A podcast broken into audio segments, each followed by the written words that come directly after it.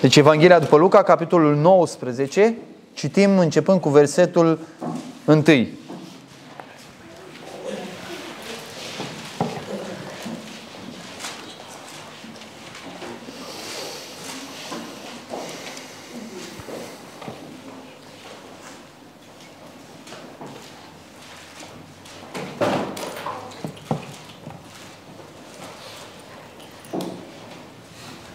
Cuvântul Domnului spune astfel. Iisus a intrat în Ierihon și trecea prin cetate.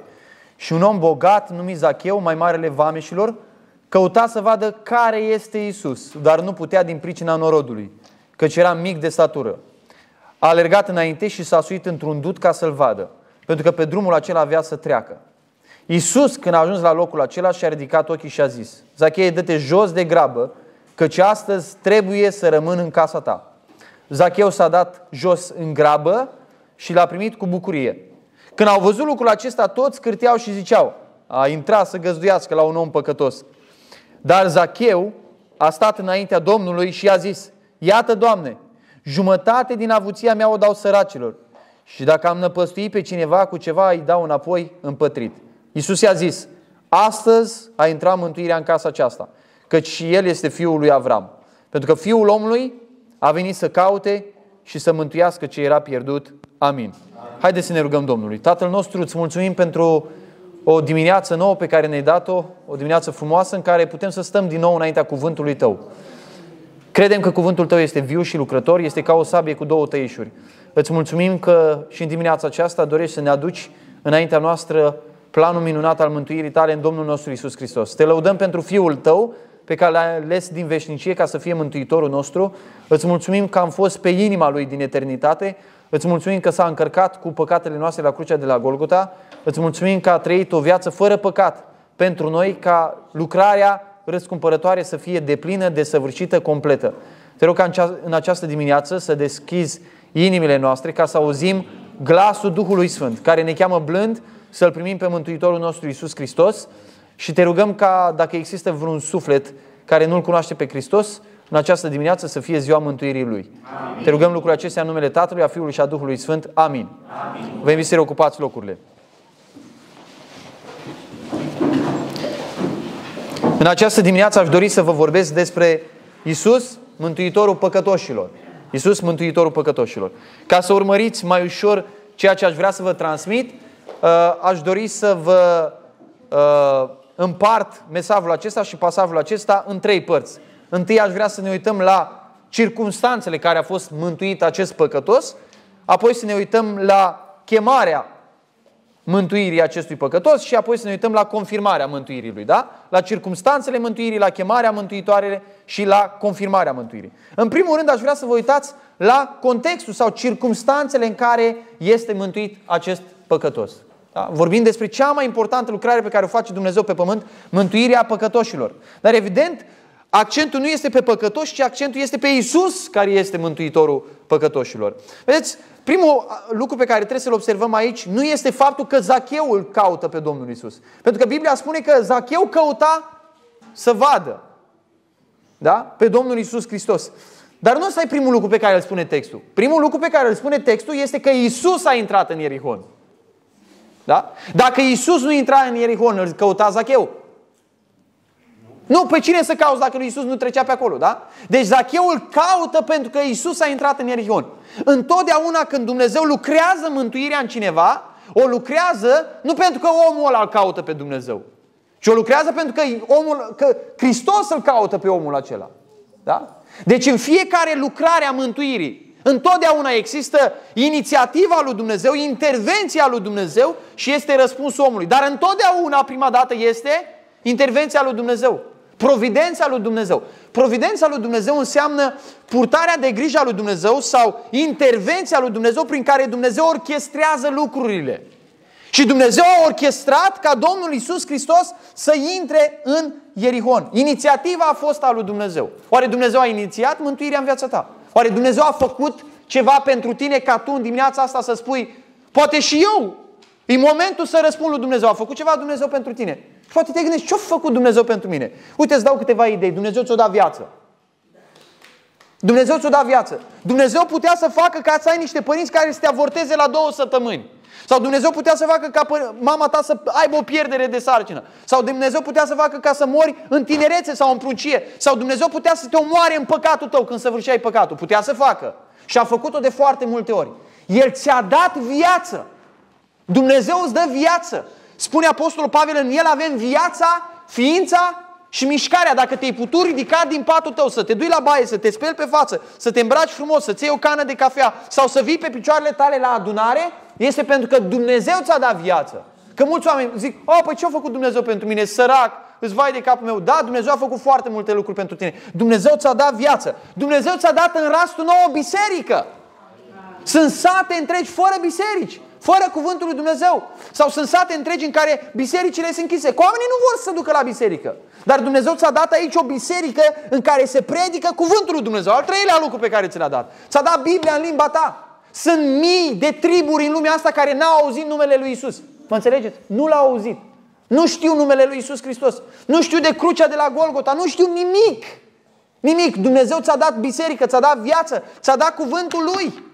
Îl poți citi.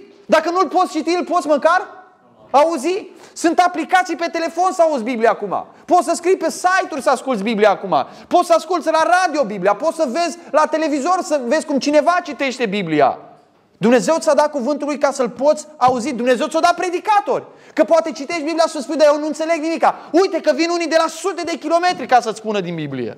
Dumnezeu ți-a dat nu doar predicatori, Dumnezeu ți-a dat, uitați-vă, Dumnezeu ne-a dat fiecăruia dintre noi, ne-a dat natura. Biblia spune că în natură îl vedem pe Dumnezeu. Sunteți la rastul nou, nu v-a închis Dumnezeu într-o cutie de beton cu 10 etaje în care să vezi numai sârme, numai blocuri. Ți-a dat Dumnezeu natura. Când te uiți la natura asta, eu dacă mă trezesc dimineața vara și încep să umblu dimineața în curte, în iarba plină de rouă, am un sentiment atât de profund al bunătății lui Dumnezeu. Cum a putut Dumnezeu să creeze atâta ceva așa de frumos? Așa de frumos. Este drarul lui Dumnezeu pentru noi. Creația ne vorbește despre un creator. Credeți că telefonul ăsta s-o crea singur? S-o crea singur? Nu s-o crea singur, l-a făcut cineva, nu? Natura în care noi trăim și în care Dumnezeu ne-a pus este opera de artă lui Dumnezeu. Trebuie să fie un, uh, un artist extraordinar Dumnezeu dacă a făcut așa ceva, nu credeți? Dumnezeu a creat natura. Când natura arată prost, e din cauza omului, nu din cauza lui Dumnezeu. Da? Asta să fie foarte clar. Dumnezeu ne-a dat încercări. Prin încercări Dumnezeu vrea să te trezească. Sunt unii oameni care nu se trezesc până Dumnezeu nu-i aduce la troaca porcilor. Vă aduceți aminte de fiul risipitor? Până n-a ajuns la troaca porcilor. Zice că vrea să mănânce din roșcovele porcilor, dar nimeni nu îi le da să mănânce. Și atunci a zis, băi, eu prost, Atâția sclavi ai tatălui meu, argața tatălui meu, au belșug de pâine. Și eu stau ca un nărod aici să, să mă uit la roșcovele porcilor cu jin. Mă voi întoarce acasă la tatăl meu. Nu! Să nu ridicați pumnul spre Dumnezeu când Dumnezeu lasă încercări în viața dumneavoastră. Ele sunt date ca Dumnezeu să ne trezească. Unii oameni zic că tânăr, am viața înainte și Dumnezeu trebuie să dea cu el într-un gard sau în ceva. Să-l răstignească pe un pat de spital cu perfuzii în nas, în gură și peste tot. Tuburi băgate în tot în el ca să se gândească, am un Dumnezeu. Unde mă duc cu viața asta? Ce fac cu viața mea? Am făcut-o praf până la 30 de ani sau până la 18 ani. E un mod poate brutal în care Dumnezeu îi oprește pe unii, dar o face spre binele lor. Alte ori Dumnezeu cu binecuvântările Lui ne copleșește. Cu binecuvântările Lui, poate acum 15-20 de ani, aveai o singură pereche de ciorap sau două perechi de ciorap. Una ruptă pe care o cuseai, ai cusut-o de trei ori. Poate noi am trăit într-o perioadă, eu am trăit într-o perioadă în care schimbam papuci între noi, venea de la școală și luai papucii celuilalt. Era sărăcie. Era sărăcie. Erau zile când mama spunea, Dinule, tata, nu am din ce să fac mâncare. Dar nu este situația acum. Să fim sinceri, nu este acum situația. Știți ce spune Apostolul Pavel în Romani? Nu vezi tu că bunătatea lui Dumnezeu te îndeamnă la pocăință? Când Dumnezeu îți dă, îți dă, îți dă, îți dă, îți dă, ce ar trebui să spui? Hai să profit de Dumnezeu. Nu! Când vezi că Dumnezeu îți dă atâta să spui ce Dumnezeu mare și bun. Uite, m-a ridicat din sărăcie, m-a ridicat din nenorocire. Bunătatea lui Dumnezeu este un mod în care Dumnezeu ne vorbește. Ascultați-mă, noi în România, cam pe toate mormintele sunt ce? Cruci!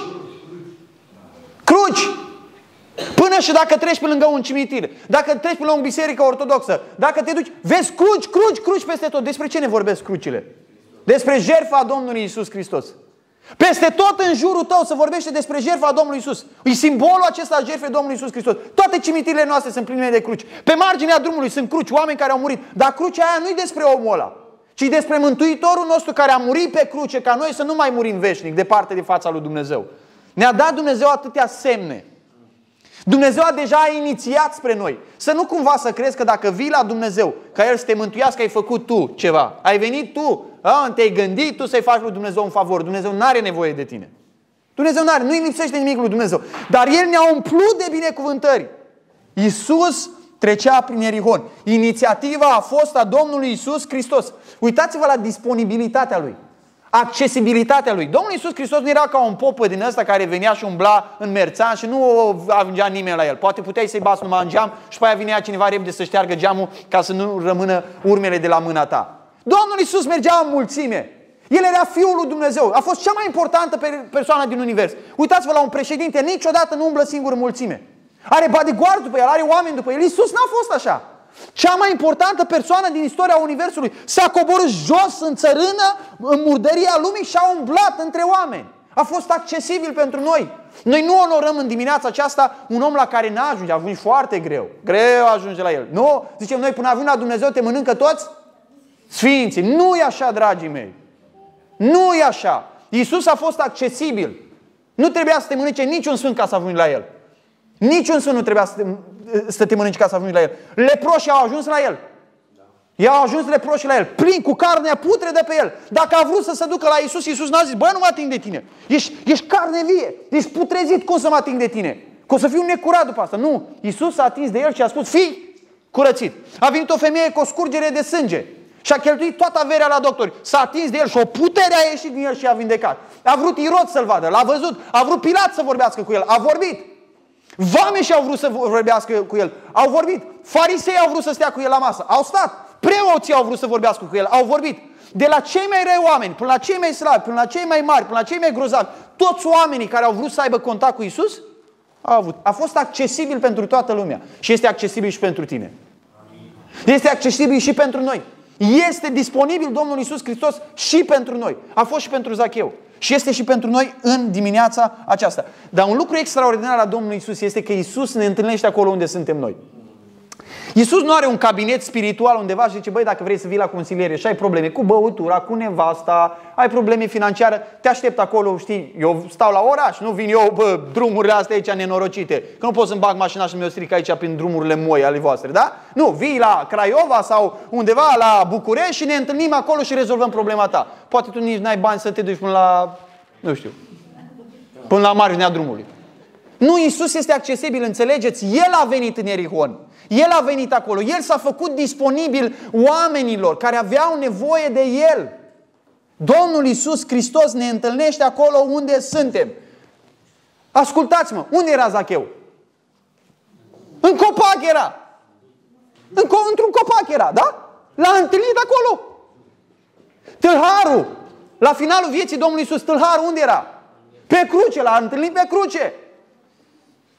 Pilat unde era? Pe scaunul de judecată. L-a întâlnit. Pilat a avut senzația că Isus a fost adus la el. Nu e așa. Isus a dus la el acolo. Să-l învețe despre adevăr, să-l învețe despre adevărata împărăție. Isus era în controlul tuturor situațiilor. Știți că zic la un moment dat, zice Domnul Isus Hristos, ce crezi, n-aș putea să chem o legiune de îngeri? Făceau curățenie acolo imediat, cât o clipeală de ochi, curat total, nu mai era nimeni împotriva lui. El controla toate situațiile. El vine acolo unde suntem noi, dragii mei. S-a dus și a luat pe alții de la corabie, ei prindeau pește. Iisus n-a fost o persoană din asta așa inaccesibilă. Nu! Și astăzi, în dimineața asta, noi suntem aici în adunare, suntem pe băncile noastre. Iisus este disponibil, este accesibil. Unde suntem noi? În viața noastră greșită, în păcatele noastre, în nenorocirile noastre, în greutățile noastre. El este accesibil, El este disponibil pentru noi. Slavă Lui în veci! Slavă Lui în veci! Da? Asta e providența lui Dumnezeu. Dar uitați și la Zacheu. Zacheu este preocupat. Da? Este o purtare de grijă a lui Dumnezeu, dar este și o preocupare a omului. Ascultați-mă, trebuie să fim preocupați de Domnul Isus. De această persoană glorioasă despre care ne vorbește textul acesta. Este o realitate, uitați-vă, Zacheu zice, un om bogat numit Zacheu, mai marele vameșilor, căuta să vadă care este Isus. Este imposibil să fii un om normal la cap, aș spune, și să nu cauți pe Isus, să nu ai niciun interes față de El. Înseamnă că nu-L cunoști. Păcătoși au fost interesați de El, Oamenii sfinți ai vremii farisei au fost interesați de el, săraci au fost interesați de el, bogați au fost interesați de el, oamenii simpli au fost interesați de el, împărați au fost interesați de el. Toată lumea era interesată de el. Este imposibil ca tu să fii normal și să spui nu mă interesează de Isus. Omul înseamnă că nu-L cunoști. Înseamnă că poate eu nu l-am predicat bine. N-ai cum să nu fii interesat de Isus. El este o persoană atractivă. Este o persoană care emană putere și atragere. Este o persoană deosebită. Nu există nimeni ca El. Nu este nimeni așa de glorios și de frumos și de disponibil și de atractiv. Nu există nimeni ca El. El ne atrage. Și Zacheu este atras de persoana Domnului Isus Hristos. Acum, Zacheu era un om bogat. De ce se duce Zacheu după Domnul Isus? Cu zica numai săraci, religie pentru oameni săraci. Nu e așa. Pilat era sărac? De ce caută să vorbească cu Isus? Ceva rodea. Ceva rodea. Zacheu era sărac? Zice Biblia că era un nenorocit? Nu, de ce îl căuta pe Domnul Isus? Fariseii cărturari care țineau legea lui Dumnezeu, de ce îl căutau pe Isus? Știi de ce? Pentru că în inima tuturor care suntem aici, și a fariseilor, și a împăraților, și a președinților, există un hău, un gol în noi care nu poate să fie umplut decât de Dumnezeu. Ceva în noi, dacă am umple golul ăsta cu bogăție, dacă l-am umple cu curvii și cu orgii sexuale, dacă l-am umple cu bani, dacă l-am umple cu mâncare, ca să ne simțim bine, a doua zi dimineață te simți la fel. Da sau nu? Golul ăla nu se poate umple. Golul ăla poate fi umplut doar de prezența Domnului Isus Hristos. Și atunci când Isus a umblat, el emana o atracție. Știai, omul ăsta poate să facă ceva pentru mine. Învățătorul ăsta, rabinul ăsta e diferit de toți ceilalți. Pentru că era Fiul lui Dumnezeu întrupat. Era Fiul lui Dumnezeu întrupat. Dragul meu, oricine ai fi tu, dacă ești bogat, dacă ești sărac, dacă ești bărbat, dacă ești femeie, dacă ești tânăr, dacă ești bătrân, dacă ai fi primar sau președinte sau ai fi un om simplu de la țară, care nu, poate numai o vacă și trei găini în curte. Indiferent cine ai fi tu. În inima ta există un hău, un gol. Există o lipsă, o nevoie pe care numai Hristos o poate umple. Nu banii, nici căsătoria, nici casa, nici mașina, nici plecatul în Spania, nimic nu te poate satisface. Nimic. Numai Domnul Isus Hristos. Deci el căuta Zacheu pe Isus. Vă mai întreb o dată. Bogat era? O funcție bună avea? Ce trebuia lui Zacheu? Vedeți că ceva îi lipsea? Dar când te uiți la oamenii pe ăsta, zice, a, n-am eu nevoie de Dumnezeu, n-am eu nevoie de biserică, nu e așa. Sub zâmbetul ăla, el ascunde o goliciune lăuntrică. Sub bucuria aia exterioară, a, să distrează nu știu ce. Știți de ce trebuie să dea muzica tare? Știți de ce trebuie să dea muzica tare? Pentru că în inima lui este o tăcere profundă. Dumnezeu nu vorbește niciodată cu el. E o goliciune în el, e o neliniște în el. Și atunci trebuie să facă gălăgie ca să nu se gândească. De asta oamenii, știți ce românii trăiesc în gălăgie? Că nu vreau să se gândească la goliciunea care e în ei, la neliniștea lor, la păcatele lor. Și atunci facem gălăgie, ca să nu ne auzim pe noi înșine, să nu mai auzim conștiința, să nu mai auzim pe Dumnezeu care ne vorbește. De asta facem gălăgie. Avem o problemă gravă. Avem o problemă gravă. Și zice aici că îl căuta să vadă care este Isus. Eu cred că s-o din curiozitate. Biblia nu s-a dus căuta ca să fie mântuit. Era curios, bă, persoana asta vrea să-l vadă și el, s-a auzit atâtea despre Isus. S-a dus și el curios să-l vadă. Știți că mulți oameni au venit la pocăi, zice, mă duc la pocăi să văd și eu ce e acolo. Și au venit acolo și acolo au rămas. El nu a venit dintr-o motivație bună. Dar Dumnezeu să poate folosi de toate lucrurile acelea ca să te atragă la El, ca să-ți vorbească, ca să se ocupe de tine. Noi oamenii firești, noi venim de foarte multe ori de curioși. Suntem curioși de muzica lor, suntem curioși de predicatorilor, suntem curioși că ei n-au icoane pe pereți, suntem curioși de o grămadă de lucruri. Dar când venim aici, trebuie să-L întâlnim pe Domnul Isus Hristos. Trebuie să-L întâlnim pe Dumnezeu care ne vorbește. Zacheu e foarte serios. Și de ce cred că e foarte serios? Avea câteva bariere peste care el a trecut. Avea, de exemplu, bariera asta corporală. Era un om mic. Era un om mic și dacă s-ar fi dus în mulțime, toată lumea îl vedea pe Isus în afară de el. Și el s-a gândit, Bă, cum să te sui tu, dita mai? Voi ați vedea vreodată capabil un primar să suie în pom? Bă, parcă nu se potrivește cu poziția lui, nu stai să te sui tu în pom. Dar Zacheu trece peste bariera asta și să suie în pom. Domnule, vreau să-L văd pe Iisus. Ce o să zică lumea dacă te duci la pocăiți? Eu vreau să-L întâlnesc pe Iisus. Lasă să spună lumea ce o zice. Ce o să spună bărbatul meu? Lasă să spună ce o zice el. Ce o să zică popa? Lasă să zică ce o zice el. Eu vreau să-L văd pe Iisus. Persoana este deosebită. M-am dus la biserica aia, n-am auzit de el. M-am dus la evangelizarea aia, n-am auzit de el. Dar am auzit că acolo, în locul ăla, se vorbește de Iisus. Mă duc acolo, indiferent ce ar spune oamenii. Vedeți, el trece peste bariera aceasta. Bariera corporală, bariera socială, bariera ego-ului lui. Cea mai mare problema noastră e ego-ul nostru. Ce o să spună despre mine? Ție nu-ți pasă de ei, ție pasă de tine. Ce o să zică despre tine? Ce o să zică despre tine? O să zică, știți când oamenii spun cuvântul pocăit, parcă îl spun scuipând. Pocăi, pocăitule. Mi-aduc aminte când eram la liceu, oamenii așa spuneau, colegii mei, erau învățați de părinții lor, ei nu știau să spună cuvântul să-l silabisească normal. Pocăit. El nu putea să spună pocăit. El când spunea pocăit, parcă scuipa. Așa era învățat de părinții lui. Și vedeți, lucrul ăsta ajunge să ne afecteze. Nu vrem să spună lumea așa despre noi, nu? Să scuipe după noi, într-un fel. El nu te scuipă, dar parcă când îl spune așa, îl spune. Înțelegeți?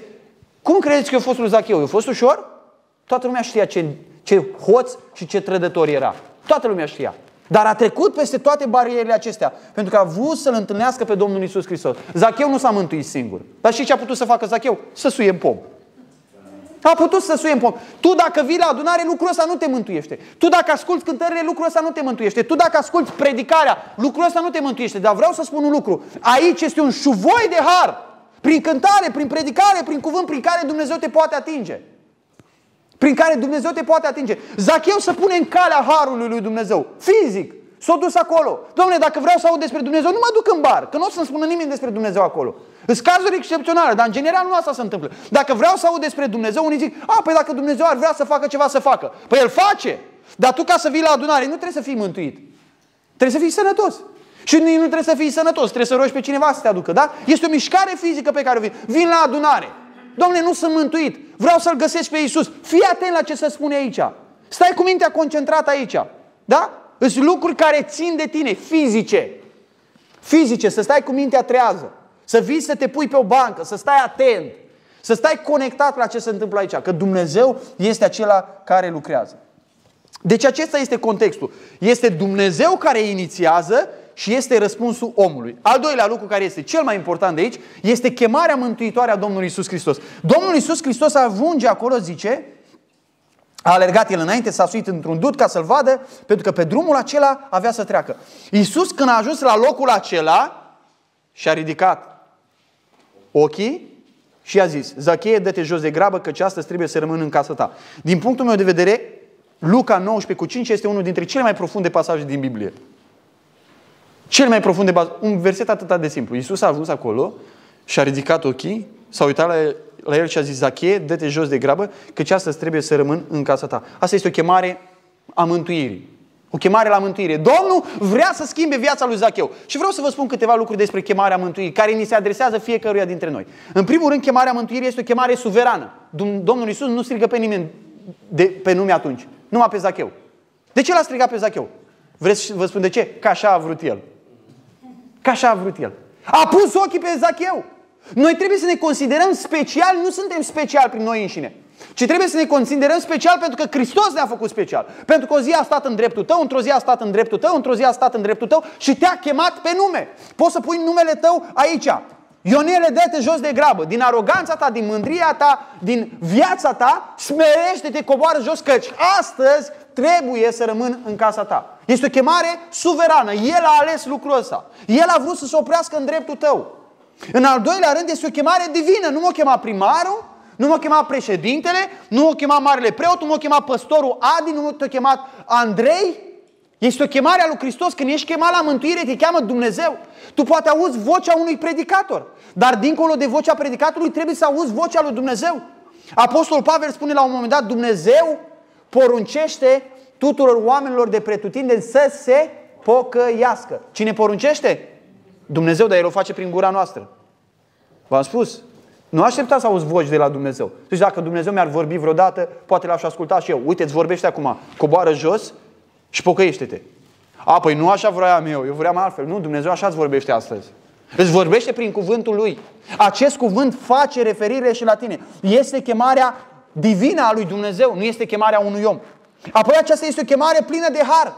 Vame și în vremea Domnului Isus Hristos erau oameni dintre evrei care au dat mâna cu romanii ca să jecmănească pe evrei. E ca și cum noi, de exemplu, acum am intrat sub ocupație germană sau orice altceva și ar fi români care zice, bă, acum ai de făcut un ban. Îți angajați de nemți și când vii tu să-ți plătești taxa sau să treci la vamă, zice să zice că vama ar fi 100 de lei. El zice 150. Păi zici, de ce? Taxa e 100. Bă, băiatul, vrei să treci, da sau nu? 150. Și n-ai ce face, trebuie să-i dai banul, nu? Că el e vameș. Deci, unu, că el îți ia banii tăi să-i dea la o țară care ne, ne ocupă pe noi și doi, că și-a și partea lui. Lui nu-i ajunge salarul. El trebuie să îmbogățească rapid în câțiva ani de zile. Asta erau vameșii. Toți evreii îi urau pe vameși. Toți. Și gândiți-vă cât de greu a fost pentru vameșul ăsta să suie în pom, să se expună înaintea tuturor. De aceea chemarea lui Dumnezeu este chemare plină de har. Domnul Iisus Hristos nu cheamă un om sfânt la el. Cheamă un om sfânt? Nu. Cheamă un hoț, un trădător, un avar, un proscris. Mulți oameni cred că Domnul Iisus Hristos alege pe cei mai buni, buni oameni din societate. Nu! Alege curvarii, hoții, pușcărașii, curvele. Pe ăștia alege Hristos să-i mântuiască. Alege din aia buni. A mântuit și preoți, a mântuit și farisei, a mântuit și împărații Iisus, a mântuit tot felul de oameni. Tot felul de oameni. Chemarea lui Hristos este plină de har. Hristos trece peste statutul nostru social, peste bogăția noastră, peste reputația noastră. Pentru El nimic nu este o piedică. Pentru El nimic nu este o piedică. Lui nu-i pasă nici de hainele tale, nu-i pasă nici de averile tale, pentru că asta n-au nimic de a face cu mântuirea. El se uită, vă aduceți aminte de mesajul de aseară, El se uită la sufletul nostru. Chiar în noaptea aceasta ți se va cere înapoi Sufletul, el asta se uită. El nu se uită la parențele noastre, el nu se uită la conturile noastre, el nu se uită la mașina pe care a împarcat-o în față, el nu se uită la frizura mea, pe el nu-l interesează lucrurile astea. El se uită la sufletul meu care este gol și murdar de păcat și care trebuie spălat în sângele lui. Chemarea lui Hristos este o chemare plină de har. Chemarea lui Hristos este o chemare personală. Toți cei care suntem aici trebuie să auzim chemarea lui Hristos pentru noi, pentru mine personal. Trebuie să înțeleg că El mi se adresează mie. Noi nu o să intrăm la grămadă în cer. Noi nu o să intrăm la grămadă în cer. Nimeni nu poate intra cu mama în cer. Sau cu tata. Dacă Dumnezeu ar hotărâ să încheie ziua, uh, uh, perioada aceasta istorică astăzi și să mergem toți dincolo în veșnicie, să știți că niciunul dintre dumneavoastră care sunteți aici nu o să puteți zice Doamne, eu l-am cunoscut pe pastorul Adi Gașpar. Primește-mă și pe mine. Degeaba l-ai cunoscut pe el. Mă cunoști? Pe mine? Mă cunoști pe mine? Dar am cunoscut mai mulți pocăiți pe acolo și să știi că am mers și eu de câteva ori la adunare. Ai auzit vreodată glasul meu? Ai răspuns chemării mele? Ascultă-mă, te rog, în dimineața asta. Și pune numele tău aici. Andrei, dă-te jos de grabă, căci astăzi trebuie să rămân în casa ta. Înțelege că numele tău e aici. Chemarea lui Hristos este pentru tine, nu pentru cel de lângă tine. Nu te gândi, a, ce bine că a venit Ileana cu mine azi, că pentru ea e asta. Nu, pentru tine este, nu pentru ea. Pentru tine este. Că ești copil, că ești adult, că ești bătrân, că ești tânăr, pentru tine este. Este o chemare personală. Nu la grămadă. În cer nu intrăm la grămadă. Mântuirea nu este la grămadă. Chiar dacă suntem toți aici și auzim cuvintele acestea, ele ni se adresează personal fiecăruia dintre noi. Nu este asta un lucru deosebit la Domnul Isus Hristos, că El vorbește cu noi personal? El are timp de fiecare în parte? El este Dumnezeu, poate să vorbească în același timp cu toți. Numai Dumnezeu poate să facă asta. El este Dumnezeu și El face lucrul acesta. El face lucrul acesta. Este o chemare urgentă. Când îi zice să coboare? Ia ascultați-mă. Dă-te jos. Când a așteptat Domnul Iisus să coboare Zacheu? A doua zi? A doua zi? Nu, atunci. Mântuirea, dragii mei, este o chestiune urgentă. Eu n-am înțeles niciodată de ce oamenii vin la evangelizare și pleacă acasă și zice o să mă mai gândesc. N-am înțeles, la ce să te gândești? N-ai înțeles ceva? Ți explic acum. La ce să te gândești? Că nu am înțeles. Dar ce vrei să te gândești? La ce vrei să te gândești? Că n-am înțeles. E ca și cum cineva ar fi deasupra unei gropi imense, pline cu flăcări, el stă aturnat de o asă foarte subțire care se topește, în timpul ăsta se topește și el spune o să mă mai gândesc dacă să mă salvez sau nu. N-am înțeles, la ce să te gândești? Dacă să te duci în groapă sau nu? Ce-i de gândit în treaba asta? Ești încărcat cu păcatele tale. Ziua judecății e aproape. Judecătorul e deja pe drum să vină și să încheie istoria. La ce să te gândești? N-am înțeles la ce să te gândești. Frate, la ce, ce de gândit? N-am înțeles ce de gândit. Când lucrurile sunt atât de clare ca la lumina zilei. Clare. La ce să te gândești? Dacă te-ar mușca un șarpe veninos astăzi, care ar avea un venin mortal, când te duce la spital? Atunci te duce la spital. Ai sunat pe cineva, du-mă repede frate, adi, uite, o, tu mi-ai zis duminică să chem și pe alții să mă ajute, să ne ajutăm între noi. Tot pe tine te sun. Du-mă repede, te rog, la spital că m-a mușcat un șarpe mortal. Nu-l suni a doua zi, nici a treia zi, nici a patra zi. De ce? Că veninul ăla lucrează în tine. Ascultați-mă, veninul este ca păcat. Păcatul este ca veninul.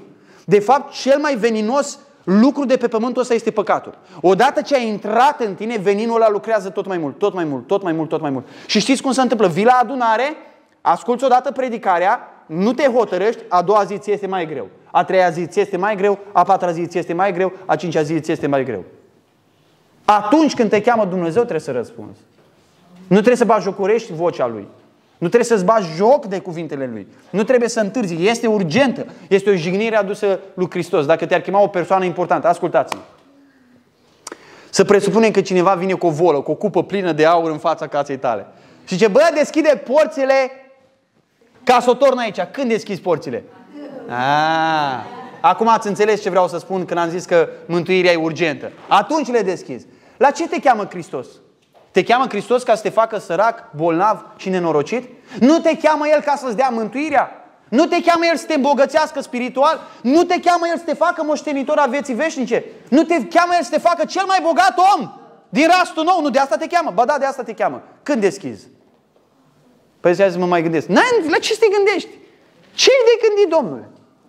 La ce să te mai gândești când lucrurile sunt atât de clare? Îi spune, astăzi trebuie să intru în casa ta. Este o chemare urgentă. Este o chemare poruncitoare. Vedeți, uitați, Domnul Iisus Hristos nu îi zice lui Zacheu, Zacheu, te rog, dă-te jos de grabă, căci astăzi mi-aș dori să rămân în casa ta. Așa îi zice? Nu așa îi zice. Zice, dă-te jos, căci astăzi trebuie să rămân în casa ta. Ascultați-mă, Domnul Iisus nu stă la inimile noastre și bate așa. Și tu zici, pleacă că n-am nevoie de tine. Nu este așa Domnul Iisus Hristos. Domnul Iisus Hristos cu tremură inima ta. Domnul Iisus Hristos îi mișcă casa ta. Domnul Iisus Hristos, ascultă-mă, te va zgudui într-o zi foarte tare. Dacă a pus ochii pe tine, să știi, te va zgudui foarte rău.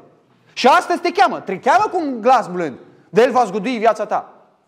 Domnul Iisus Hristos este înălțat la dreapta Tatălui, Domnul Iisus Hristos este stăpân peste tot universul, El este cea mai importantă persoană din univers și El face ce vrea El. El face ce vrea El. Era la un moment dat, știți, temnicerul din Filip. L-au închis pe Pavel și pe Sila le-am închis pe Pavel și pe Barnaba, i-au dat o bătaie bună, i-au pus, uh, Pavel și Sila, da, uh, i-au pus în închisoare, i-au pus în butuci așa ca să se simtă el mai în siguranță și s-a dus la culcare temnicerul. El era cel mai șmecher de acolo. Aia făcea ce vroia el. Asta i-au pus să-i închide. Eu zis, bă, le dai și o bătaie bună ca să doarmă o leacă mai bine. Și la miezul nopții ei cântau cântări de laudă și se rugau. Și-a cutremurat temnița, s-au deschis legăturile tuturor de, deținuților, s-au deschis ușile și toată lumea era liberă să plece, dar n-a plecat nimeni. Și zice că erau doi oameni credincioși acolo care au dat o mărturie puternică și toți de acolo știau că Dumnezeu a intervenit pentru ei. Hristos era la dreapta Tatălui și făcea ce vroia El. Deschidea, uite așa, legăturile unei temnițe. Ăla care dormea indiferent, imediat l-a trezit. Hristos ne poate trezi pe fiecare dintre noi. Dar astăzi auzim, uitați, în liniște și pace auzim chemarea Lui, care este o chemare poruncitoare. Poruncitoare. Este o chemare urgentă. Este o chemare prezentă, acum zice. Ia auziți cum zice. Zachie, dă-te, dă-te jos de grabă căci când trebuie să rămân în casa ta? Astăzi. Ascultă-mă puțin ce spun aici. Toți care sunteți aici. Cu cine te vei duce astăzi acasă? Vreau să spun un lucru. Te vei duce ori cu Hristos, ori cu diavolul. Casa ta nu este goală. Casa ta nu este goală. În casa ta ori este Hristos, ori este diavolul. Nu poate să fie amândoi și nu poate să fie goală. Ori este cu unul, ori este cu altul. Cu cine te duce acasă la tine? Domnul Iisus Hristos zice, eu astăzi vreau să rămân în casa ta. Sunt atâtea case, de 2000 de ani încoace, sunt atâtea case. Din case ale beției s-au transformat în case ale cântărilor laudelor lui Dumnezeu. Din case ale curviei s-au transformat în case în care un bărbat cu o femeie au fost căsătoriți, au făcut copii, s-au iubit și au stat în legământ și în curăție până la moarte. Din casele de străbălări s-au transformat în case de adunare. El zice, astăzi trebuie să rămân în casa ta. Pentru că casa lui Zacheu nu era o casă bună, nu? Casa lui Zacheu era o casă a unui hoț, a unui om lacom, a unui avar, a unui trădător, a unui bandit. Și casa aceea avea nevoie de Hristos. Casa ta are nevoie de Hristos. Ce crezi? Are nevoie de Hristos.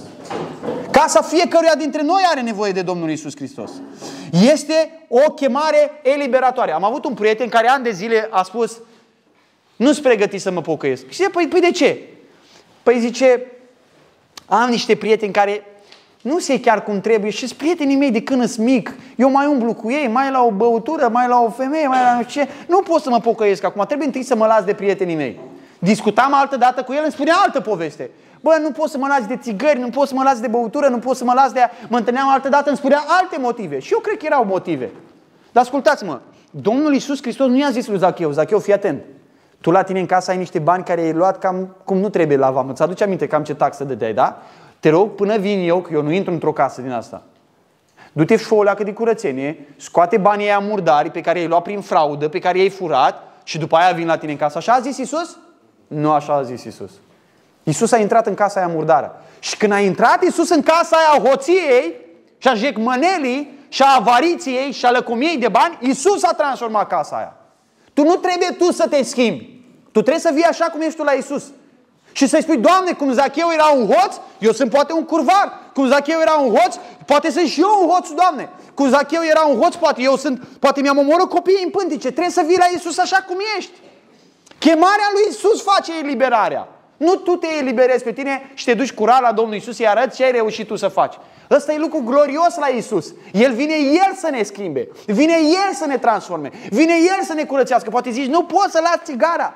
Uite, mi-am distrus sănătatea, poate am sănătatea praf și pulbere și tot nu pot să las țigara. El o să scoată țigara din gură. El o să facă lucrul ăsta. Poate zici, nu pot să las alcoolul, nu pot să beau moderat. Eu beau încă eu, când mă apuc și beau, beau până și în șanț. Știți că Dumnezeu a eliberat bețivi?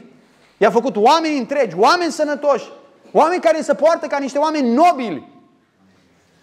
Oameni care au muncit la casa lor, niște lene și incurabili. Hristos a făcut niște oameni muncitori. Pe lângă faptul că le-a dat viața veșnică. I-a făcut niște oameni adevărați. El ne eliberează.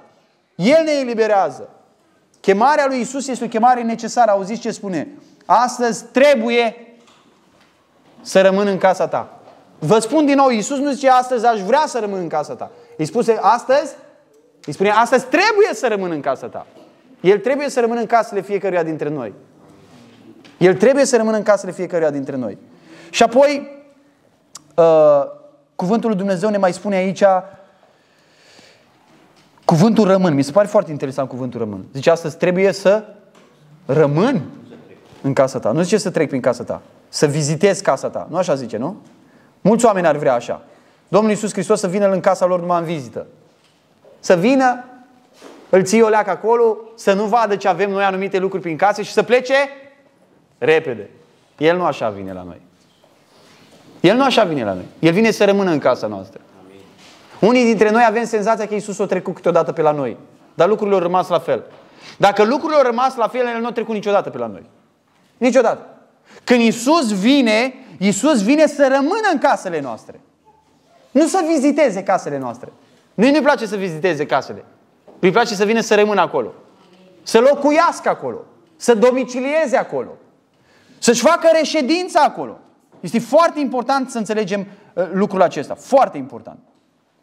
Și apoi, chemarea Domnului Isus Hristos este o chemare intimă. Zice, vine acolo să rămână în casa aceea. Să aibă părtășie cu Zacheu. Și ce s-a întâmplat când a intrat la Zacheu? Uitați ce spune Sfânta Scriptură. Ce ziceau alții despre el? Zicea, a intrat să găzduiască la un om păcătos. O intrat să stea acolo, să stea în părtășie cu el. Nu vine numai să-i dea semnătura și zici că gata, te-am mântuit, vezi de treabă. Nu, o intra să stea acolo, să locuiască acolo. Mulți oameni ar, veni ca Iisus să vin, ar dori ca Iisus să vină la ei, ar dori ca Iisus să vină la ei, să le dea așa o semnătură pe o foaie și să scrie Andrei mântuit. Hă, sănătate bun. Doamne, ne vedem la judecată. Și când ai venit la judecată, ai scos actul, uite, semnat de Iisus, să iertat de toate păcatele, am făcut ce am vrut eu, am trăit cum am vrut eu. Nu este așa. Nu este așa. Mântuirea nu este o foaie. Mântuirea nu este o foaie. Și în încheiere aș vrea să vă demonstrez lucrul acesta prin uh, al treilea lucru pe care am vrut să-l zic în această dimineață despre confirmarea mântuirii. Am văzut conf- chemarea, contextul mântuirii sau circumstanțele mântuirii, chemarea mântuirii și confirmarea mântuirii. Cum știi că cineva a fost mântuit? Să ne verificăm fiecare dintre noi în dimineața asta, că poate zice, apă, eu sunt din biserica asta, frate Andrei, la mine nu se potrivește ce ai spus, hai să vedem. Este pentru fiecare dintre noi pasajul acesta. Și de ce? Pentru că în versetul 6 spune așa, Zacheu s-a dat jos în grabă și l-a primit cu bucurie. Mântuirea este acceptată de omul ăsta păcătos. Știi că ești mântuit dacă ai ascultat de Isus, nu dacă ai auzit ce a zis Isus. Isus a zis, dă-te jos de grabă că astăzi trebuie să rămână în casa ta. Zacheu ce a făcut? S-a dat jos și l-a primit pe Isus în casa lui. Și pentru tine este întrebarea în dimineața asta, pentru fiecare dintre noi. Tu ai coborât din starea aia ta?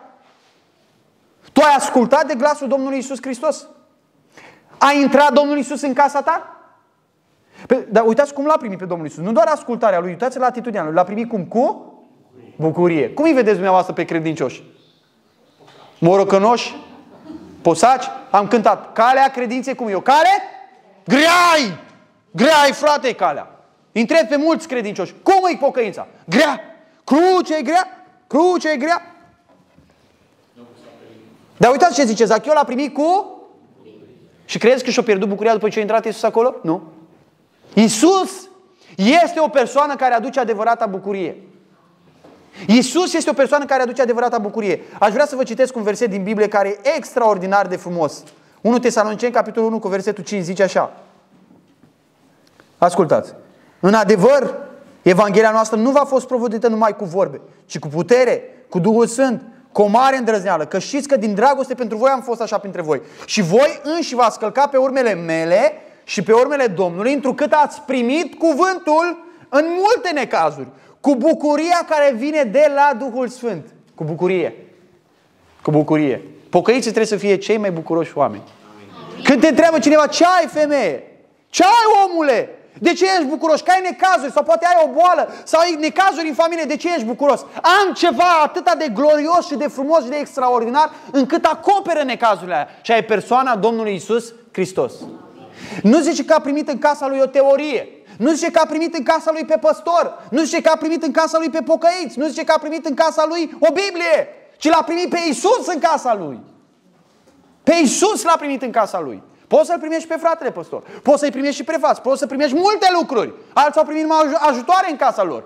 Dar n-au înțeles că au vrut să le aducem pe Isus în casa lor. Nu lucruri. Nu bani. Asta e. A, a venit, Hristos a venit să intre El în casă. Atunci ești mântuit. Când a intrat Isus. Nu când a intrat o teorie, o doctrină, o părere, ci când a intrat Isus. Ce frumos ar fi ca oamenii în dimineața asta și totdeauna să zică simplu, Doamne, vreau să intri și în casa mea. Și întâi să intri în casa inimii mele, să faci curățenie acolo, că îi vraște. Îi vraște ce e acolo. Și să vii cu mine acasă și să transformi și casa mea. Aia e mântuirea. Și e atât de simplă, să știți. Oamenii complică lucrurile.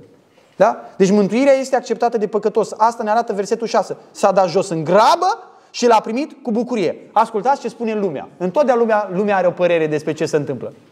Dacă ai să te pocăiești, lumea o să vorbească despre tine. Dar știi ce trebuie să spună lumea despre tine? Ce spune versetul 7? Când au văzut lucrul acesta, toți cârteau. Toți cârteau și ziceau, auziți? Toți cârteau. La nimeni nu i-a convenit. S-a pocăit Ileana, s-a pocăit Mihai. La nimeni nu i-a convenit. Și ce e interesant la oameni? Am văzut părinți care atunci când copiii lor trăiau în curvie, când cheltuiau banii, când erau bețivi, când erau în șanț, nu spuneau nimic. Când s-au pocăit, atunci au fost problemă. Când au lăsat curviile și beția și cheltuielile și jocurile de noroc, atunci au fost problemă. Când au devenit un, un, un, un om întreg la cap, nobil, frumos, acceptabil, util pentru adunare, pentru familie, pentru societate, atunci au fost problemă. Nu sunt oamenii suciți. Sunt foarte suciți. De ce ei luau în seamă? N-am înțeles. Dar uitați ce ziceau dușmanii lui Zacheu. Când au văzut, au început să scrâșnească. Nu știa atunci de cuvântul pocăit. Ca fi scuipat, la fel. A intrat să găzduiască la un om păcătos. Asta e cea mai frumoasă critică care i s-a adus vreodată lui Zacheu. Nu? Până, acum, ce, până atunci ce ziceau? Hoțul, trădătorul, avarul, leacumul de bani, vameșul nenorocitul, ne ia bani. Hu! Acum știți ce spuneau despre el? A intrat, spuneau despre Isus, a intrat Isus la Zacheu a intrat să găzduiască la un om păcătos. Nu este un lucru frumos să zică oamenii despre tine. O intrat Isus în casa Mariei. O intrat Isus în casa lui Andrei. Ăsta e cel mai frumos lucru. De ce te-ar deranja pe tine că oamenii ar spune lucrul ăsta? De ce te-ar deranja pe tine că oamenii ar spune că casa ta a devenit în sfârșit o casă curată?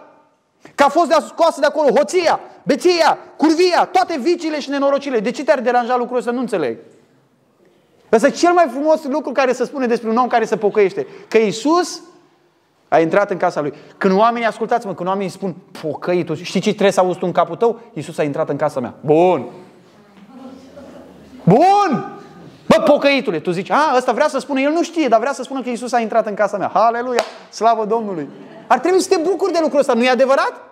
Asta înseamnă pocăința. O întoarcere de la păcate, de la vechea viață, de la trecut, către Domnul Isus Hristos. Nu asta spune pasajul ăsta. Deci uitați-vă, mântuirea este afirmată și de necredincioși. Când un om se întoarce la Dumnezeu, nu se poate ca lumea să nu știe. Vedeți, noi facem adunare ziua ca să te vadă toți necredincioși că vii la adunare. Să nu te ascunzi, să nu fii cameleon, să nu fii un laș, să nu fii un trădător. Dacă l-ai primit cu adevărat pe Isus, arată public lucrul ăsta. Da, domnule, mă duc la adunare și mă duc cu Biblia la adunare, să mă vadă toată lumea. Sfidez și pe diavolul și păcatul și de credința și tot. În asta cred, în Hristos cred, așa mă duc. Uite, ți-am luat pixul, poate vrei să scrii. Înțelegeți? Mântuirea este afirmată și de necredincioși. Și vedeți, necredincioșii știu ce înseamnă mântuirea lui Zacheu. Știți ce înseamnă mântuirea lui Zacheu? A intrat să găzduiască la un om păcătos. Asta e mântuirea. Știți ce spun oamenii? A, s-au dus acolo, au făcut prozeliți. Au trecut la pocăiți. Au primit credința lor. Nu asta înseamnă mântuirea. Mântuirea înseamnă a intra să găzduiască Iisus la un om păcătos. Te deranjează dacă oamenii spun, a, bă, bă, știu eu cine ai fost tu. Așa îi. Zacheu a fost un om păcătos. Vedeți, oamenii spuneau adevărul despre Zacheu. Zacheu zice că nu a fost păcătos? Nu. Dar știți care e diferența? Acum Iisus a intrat să găzduiască la un om păcătos. Eu sunt un om păcătos. Eu am fost un mare păcătos. Dar vestea bună este că Iisus a intrat să găzduiască la un om păcătos. Noi nu trebuie. Când te pocăiești, nu mai trebuie să-ți ascunzi păcatele. Bă, tu ai fost un curvar, tu îmi spui mie că te-ai pocăit. Exact așa am fost. Am fost mai rău decât știi tu. Ai fost un oț, nici nu știi tu cât am furat eu. Ai fost, tu ai fost un certăreț și ai fost un, nu știu cum, am fost mai mult decât crezi. N-am fost mai mult decât cred oamenii. Am fost mult mai răi. Dar diferența este că Isus a intrat să găzduiască la oamenii ăștia păcătoși. Mântuirea este afirmată și de oamenii necredincioși. Și acum uitați-vă încă un lucru. Mântuirea este atestată de Zacheu însuși, de transformarea care se întâmplă în viața lui Zacheu. Pentru că Zacheu zicea, stat înaintea Domnului și i-a zis, iată, Doamne, jumătate din avuția mea o dau săracilor. Și dacă am năpăstuit pe cineva, îi voi da înapoi împătrit, de patru ori mai mult. Deci Zacheu își recunoaște acum păcatele. Până acum poate le ascundea. Singurul om care poate să-și recunoască păcatele e cel care a rezolvat problema păcatelor. Când tu te pocăiești, te întorci la Dumnezeu și afli că Iisus s-a șters tot păcatul la cruce.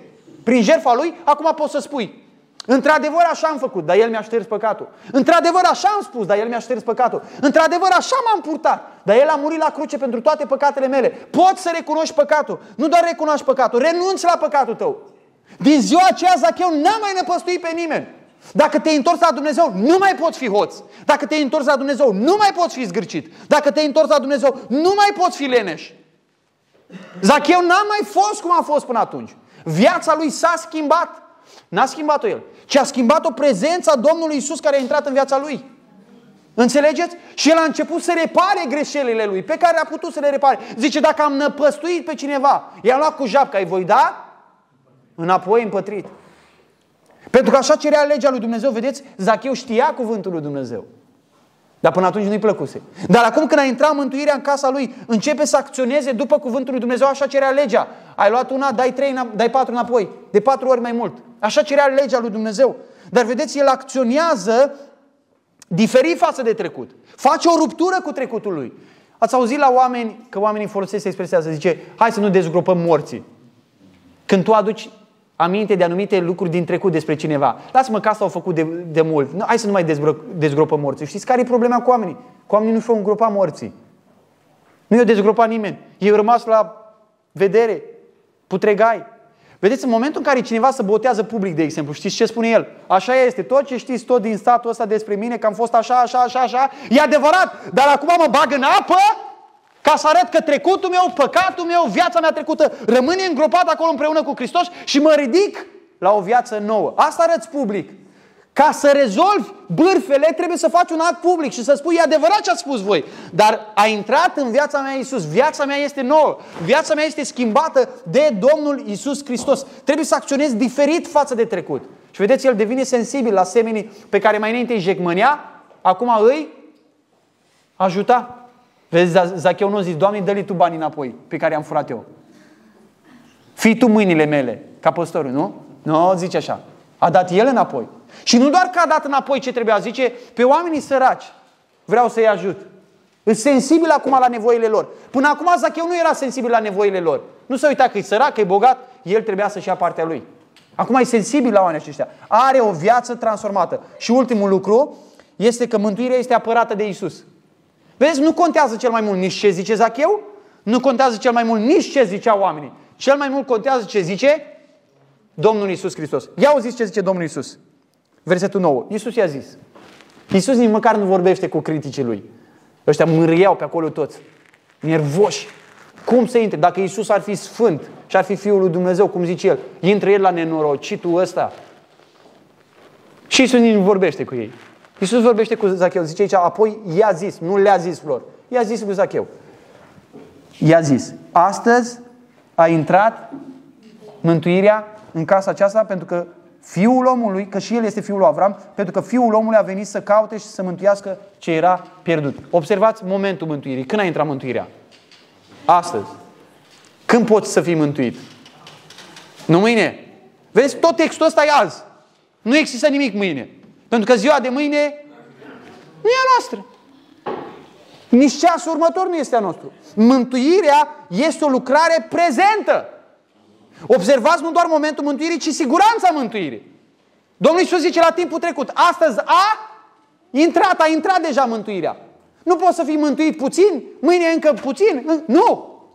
Mântuirea intră sau nu intră în casa ta. Când Iisus vine, el vine ca mântuitor, El vine de plin cu toată mântuirea, nu cu jumate de mântuire. Astăzi a intrat, a intrat deja mântuirea în casa aceasta. Oamenii zic despre unii dintre noi sau despre toți. Zice, a, păi ăștia sunt aroganți, să crede mari mântuiți acum, să crede mântuiți. Noi nu ne credem mântuiți pentru ceva ce am făcut noi, ci ne credem mântuiți pentru că El a intrat în casa noastră. Ca așa spune textul ăsta. Persoana mântuitoare care este? Domnul Isus. Cine a intrat în casa lui Zacheu? Domnul Isus. Și Isus nu zice a intrat Domnul Iisus zice, a intrat mântuirea, dar Iisus a intrat acolo. O intrat mântuirea sau Zacheu? Sau uh, Domnul Iisus? Cine a intrat? Domnul Iisus sau mântuirea? Același lucru, că Domnul Iisus este mântuirea noastră. Când a intrat Iisus, a intrat mântuirea. Dacă Iisus a intrat în viața ta, a intrat mântuirea. Dacă n-a intrat Iisus și a intrat numai o teorie, și a intrat numai o părere, și a intrat numai un verset din Biblie, n-a intrat mântuirea în casa ta. Mântuirea intră doar când intră Domnul Iisus Hristos. Cine face mântuirea asta? Iisus face mântuirea asta. El a intrat, el a realizat mântuirea aceasta. De ce a intrat mântuirea în casa lui? Auzi ce zice Domnul Isus? Pentru că Fiul omului a venit să caute și să mântuiască ce era pierdut. Eu nu vreau să te jignesc pe tine în dimineața asta. Nu vreau să te jignesc deloc. Dar vreau să spun un lucru. Dacă nu l-ai pe Isus, ești pierdut. Ești pierdut. Ești pierdut. Vine o zi în care toate lucrurile pe care le-am strâns noi vom fi, nu, vor fi, nu știm, a cui. Vine o zi în care nimic nu va mai conta. Singurul lucru care va conta este dacă în casa sufletului nostru a intrat Domnul Isus Hristos. Și te întreb pe tine, nu răspunde mie, răspunde lui Dumnezeu. A intrat Isus în casa ta sau nu a intrat? Dacă zici că n-a intrat, dă-te jos de grabă, zice Isus că ce astăzi nu zice vreau, zice trebuie să rămân în casa ta. Dacă spui că a intrat Isus în casa ta, ești a doilea tip de persoană, atunci ar trebui să se vadă lucrul ăsta. Când Isus intră în casa cuiva, lucrul ăla se vede. Așa este? Mai poate să fie murdărie în casa aia? Mai poate să fie nelegiuire în casa aia? Hoție? Năpăstuire, cum era la Zacheu? Nu se mai poate. Nu se mai poate. Trebuie să fie o casă transformată. Tra- casa în care este Isus este o casă transformată. Și Isus nu intre să stea o săptămână la noi în casă. Zice, trebuie să rămână în casa ta. Aproape fiecare cuvințel din uh, istoria asta este important. Dumnezeu să ne binecuvânteze pe toți care suntem aici, ca Iisus să fie în casele noastre, să rămână în casele noastre și dacă n-a intrat, să intre astăzi. Amin. Ăsta e mesajul cu care trebuie să vă duceți dumneavoastră, nu fratele păstor. Amin. Fiecare dintre dumneavoastră, când vă duceți la casele voastre, zic, băi, Iisus a intrat în casa inimii mele. Și dacă ești bărbat în casa asta, a intrat odată cu mine aici Iisus.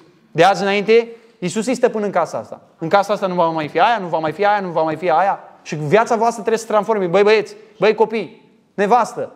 Iisus a intrat în viața mea. Cred că ar trebui să intre și în viața ta. Uite de ce. E un mesaj simplu a Evangheliei. Nu trebuie să știi teologie multă ca să poți să vorbești despre Hristos. Știi ce trebuie să știi? Să știi pe Domnul Isus, să fi intrat El în, în casa ta. Dacă El a intrat în casa inimii tale, ești cea mai potrivită persoană să vorbești despre Isus. Da sau nu? Ăsta este adevărul. Dumnezeu să vă binecuvânteze. Amin. Amin.